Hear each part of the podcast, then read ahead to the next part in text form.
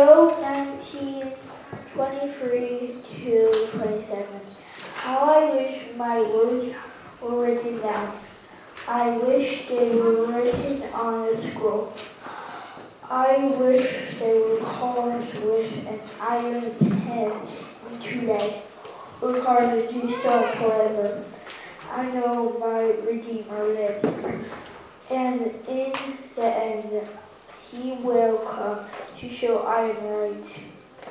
Even after my skin has been destroyed, in my flesh I will still see God. I will see him myself. I myself will see him with my own eyes.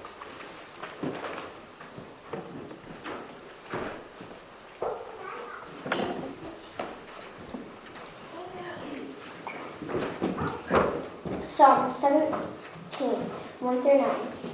Lord, hear me begging for fairness. Listen to me cry for help. Pay attention to my prayer. I speak the truth. You will judge that I am right. Your eyes can see what is true. You have examined my heart and you have tested me all night. You questioned me without finding anything wrong. I did not plan any evil. I have obeyed your commands. I have not done what evil people do. I have done what you have told me to do. I have not failed. I called you, God, and you answered me. Listen to me now. Hear what I say. Your love is powerful, but your power, Your love is wonderful. uh, your love is wonderful by the power you save from the enemies who those who trust you. Protect me as you protect your own eye. Protect me as a bird hides her young under her wings. Keep me from the wicked who attack me. Protect me from my enemies who surround me. The word of the Lord. Thanks be to God. I invite you to stand as you are comfortable for the reading of the gospel. Luke 2, 27 to 38. The Spirit led Simeon, Simeon to the temple. Mary and Joseph brought the baby Jesus to the temple to do what the law said they must do. Then Simeon took the baby in his arms and thanked God. Now, Lord, you can let me, your servant, die in peace, as you said. I have seen your salvation with my own eyes. You prepared him before all people. He is a wish, he is a light for the non-Jewish people to see. He will bring honor to your people, the Israelites. Jesus' father and mother were amazed at what Simeon had said about him. Then Simeon blessed them to and said to Mary, Many in Israel will fall and rise because of this child. He will be a sign from God that many people will not accept. Things, things that think in secret will be will be made unknown. But things that will happen will make your heart sad too. Anna, a prophetess, was there at the temple. She was from the family of Phanuel in the tribe of Asher. Anna was very old. She had once been married for seven years. Then her husband died and she lived alone. She was now 84 years old. Anna never left the temple. She worshipped God by going without food and praying day and night. She was standing there all at that time, think, thanking God. She talked about Jesus to all those who to all who were waiting for God to free Jerusalem. The gospel of the Lord. Praise to you, O Christ. You may be seated, and I'd like to invite all of our young ones forward for the children's message.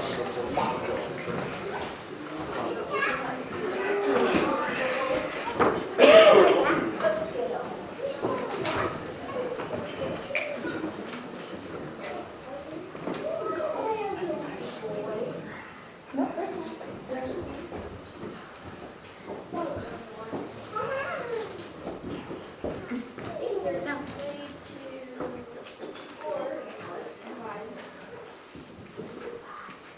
Nate. You can sit right here, Nate. A slumber. morning, everybody. Good to see you all here today. Yeah, we have a nice group. So yesterday, when we had small seeds and sprouts, we talked about um, the readings for today.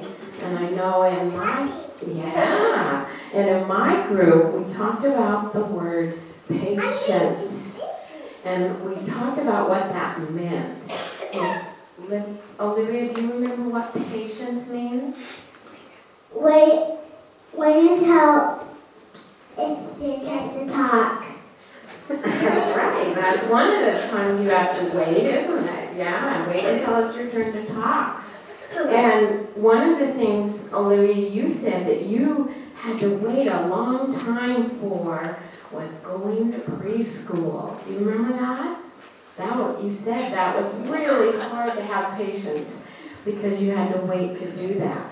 So- And I'm gonna ask, I know because you weren't in my group, but I'm gonna ask Emily and Gabe to talk about sometime when you had to wait for something and it was really hard to have patience. Well, you might be still waiting, so think about that. So Emily, when is the time when you had to have patience? I found out that I was gonna have a baby sister like quite a bit before um, she was born, and I was and I was the first one on news, and it was just impossible to wait. That must have been hard, you were probably excited, huh? So Gabe, can you think of a time when you had to wait for something to have patience? To see God with my own two eyes. Ah. Oh, wow, that's pretty cool. So, anybody else want to share when you had to wait for something? What did you have to wait for, Nate? Is there some time when you had to wait for something? What was it? Did you have to wait a long time in the car yesterday to come see Grandma? Can you, you wait in the car. I went to go. You waited in the car. We're getting hours. Alex, what, what's the time when you had to wait for something? Wait, um, Put it up to your mouth. Um, wait and for um in the car to wait. Oh, yeah, that sometimes is hard when you have to sit in the car and wait, isn't it? Yeah. Yeah. Well, and in our, in our reading today that Emily read, Simeon had to wait for something. What did he have to wait for? um, he had to wait to, um, see, um, salvation of his own two eyes. Yeah, and he was waiting, he waited his whole life to see baby Jesus. And when he saw him, he was so happy. So what I want you to think about is sometimes when you're trying, you have, parents might say, I have patience. I know yesterday we were practicing for our Christmas pageant. And some of us really had to have patience, didn't we? That was hard, wasn't it? But you guys did really good. So when you think sometime you have to wait for something, or mom or dad or grandpa or grandma or uncle or a family friend says, you just have to have patience. You have to think about that and think about God's going to help you, okay? So can we say a little prayer before we go today? Okay, dear Jesus, Dear Jesus, please help us please help us have patience have patience and let your love let your love shine on us. shine on us. Amen. Amen. Okay, and today I'm going to give you a little bracelet, and it has a cross on it, and it will glow in the dark. And it says, God's love shine bright. So put this on and remember, God is always with you and His love is going to shine bright. Okay? Okay. That's lovely. You want to come and get one? See what color you want? What color do you want? Green?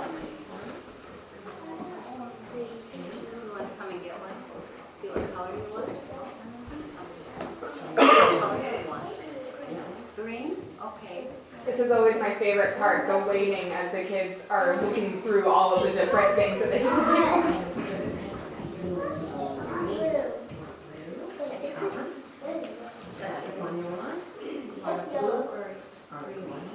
That's a cool bracelet. Let's walk. We're gonna walk back to mom. Thank you guys.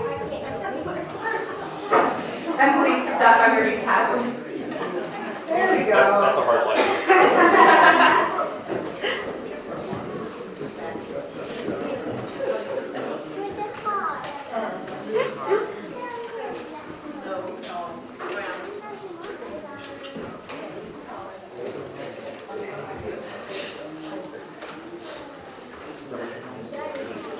You might feel like our gospel text, our reading from Luke, is a bit out of place in this season.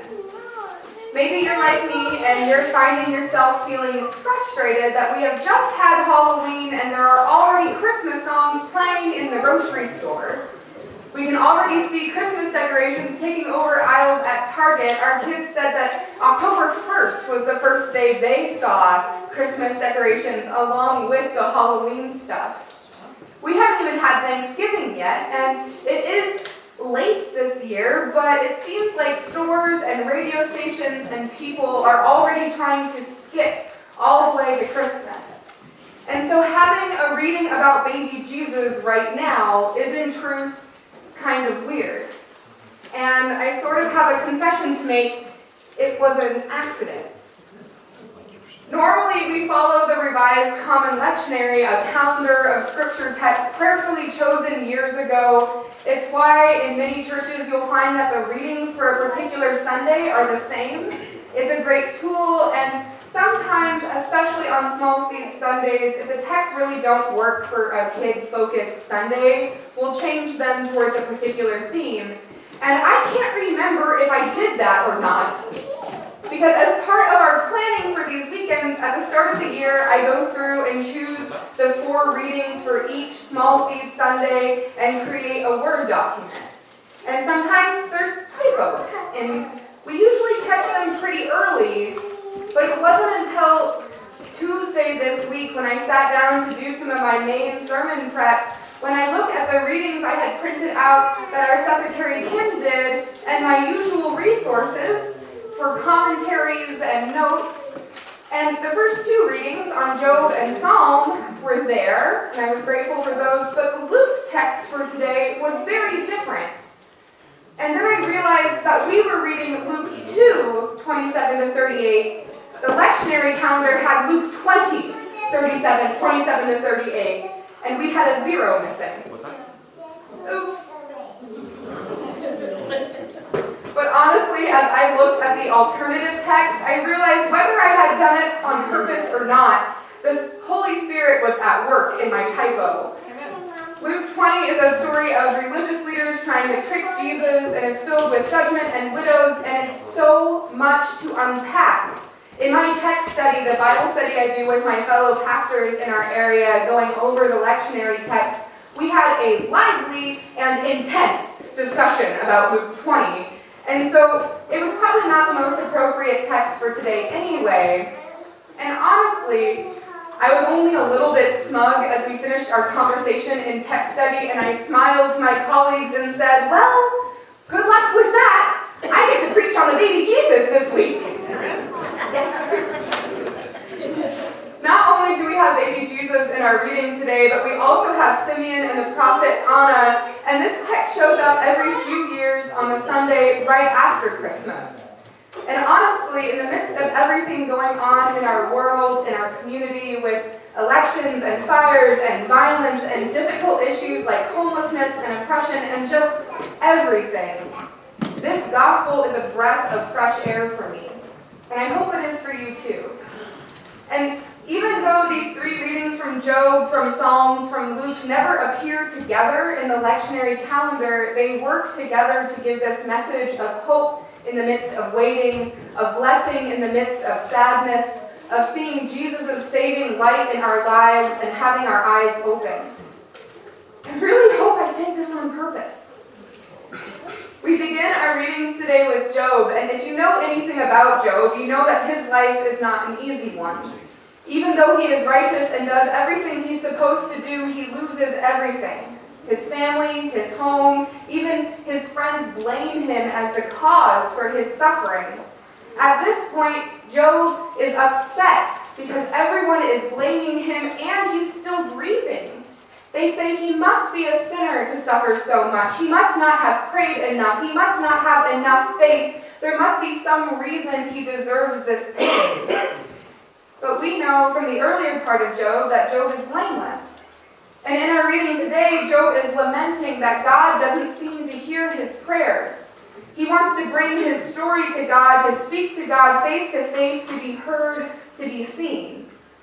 And eventually, if you know the story of Job, you know that he gets what he is hoping for, maybe more than he's hoping for, because God does eventually respond to his prayers of suffering and frustration. And scholars sort of have a debate going about what Job means when he says, My Redeemer lives. As Christians, of course, we want to read Jesus into this line, but even just as people of faith, we want to read it as Job's words of faith that God will redeem him. And maybe that's what's happening. Or maybe Job is talking about a kinsman redeemer, a relative that will eventually clear his name. The Hebrew language sort of points to this.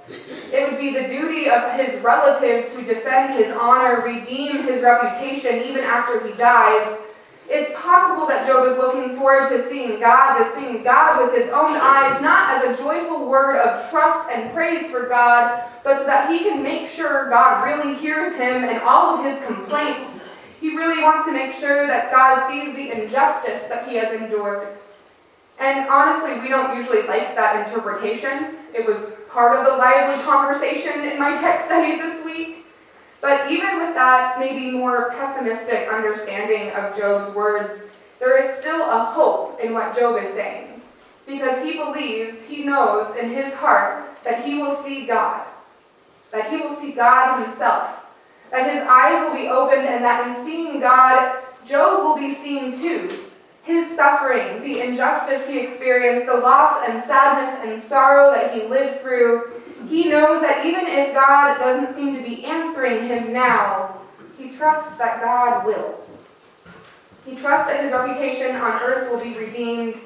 I know that my Redeemer lives. Simply put, a Redeemer is someone who saves. For Job, maybe it was his reputation or his life. Maybe his Redeemer was a family member or God. For us, for us today reading this, especially with our gospel text, we might echo Job's words, I know that my Redeemer lives, as we give thanks for the salvation we find in Jesus. Simeon in our Luke reading is led by the Holy Spirit to the temple where Mary and Joseph brought the baby Jesus. And Simeon, seemingly without asking, which is really terrible boundaries, by the way, takes the baby Jesus into his arms and begins to thank God. Because in Jesus, in our Redeemer, Simeon has seen God's salvation with his own eyes, the salvation that he has been waiting his whole life for. Simeon sees this baby, this Jesus, in a light as a light for the whole world to see. Not only God's chosen, not only the righteous, not only those with the best reputations, but a light for all. Jesus opens, opens Simeon's eyes even as a baby, and Jesus opens our eyes too. The prophetess Anna has been preaching to those who were waiting, waiting for freedom from injustice, from oppression, from suffering, waiting for the Messiah. Just like Simeon, her voice echoes around the temple to those who wait. Thank God he's here. There is salvation and hope and promise filling the temple for those who are listening to Anna and for Mary and Joseph listening to Simeon. Simeon pours out blessings and prophecy over Jesus as his parents listen to him and wonder at his words. Because the truth is that prophecy comes with some hard truths that many people will not want this gift from God. They won't like their secrets to be seen. They won't like the status quo to be upturned by this beautiful baby. And Simeon warns them the things that will happen will make your heart sad too. I can't imagine being Mary and Joseph in that moment, hearing those words together with the words of blessing. There's this joyous light of being seen, of seeing salvation, and then the worry and fear of parents for what might come. I think many of us, like Job, have cried and begged and bargained with and waited for God in our grief, in our sorrow, in our anger. So many in our world and in our communities today face injustice and suffering. So many parents worry over the future or present or past of their children. And I know that I said that in the midst of all of this sort of thing, this reading is supposed to be a breath of fresh air, but it still doesn't fully take us away from the hard parts of life in this world. Sometimes we participate in God's calling to us, those callings to love our neighbor, to seek justice, to walk humbly. Sometimes we fail. But even our psalm reading today has a message to remind us. When we find ourselves crying, begging, worrying, praying to, and waiting for God, God sees too. God sees the truth, and God sees us. God examines our hearts and sends us Jesus, a breath of fresh air, this baby, a light for all to see. This baby grows up and takes that light to the most shadow covered places in our world. Jesus redeems us all on the cross because, as the psalmist says, God's love is wonderful. Jesus does all of this so that we too, like Simeon, can see salvation with our own eyes so that by God's power, Jesus is born into the world as a baby. Jesus lives, gives us a new life, a breath of fresh air, so that we too can proclaim what we've seen, so that we too can be Christ's light to the world, seeking justice and sharing love, so that we too can say that we know that our Redeemer lives. Thanks be to God. Amen.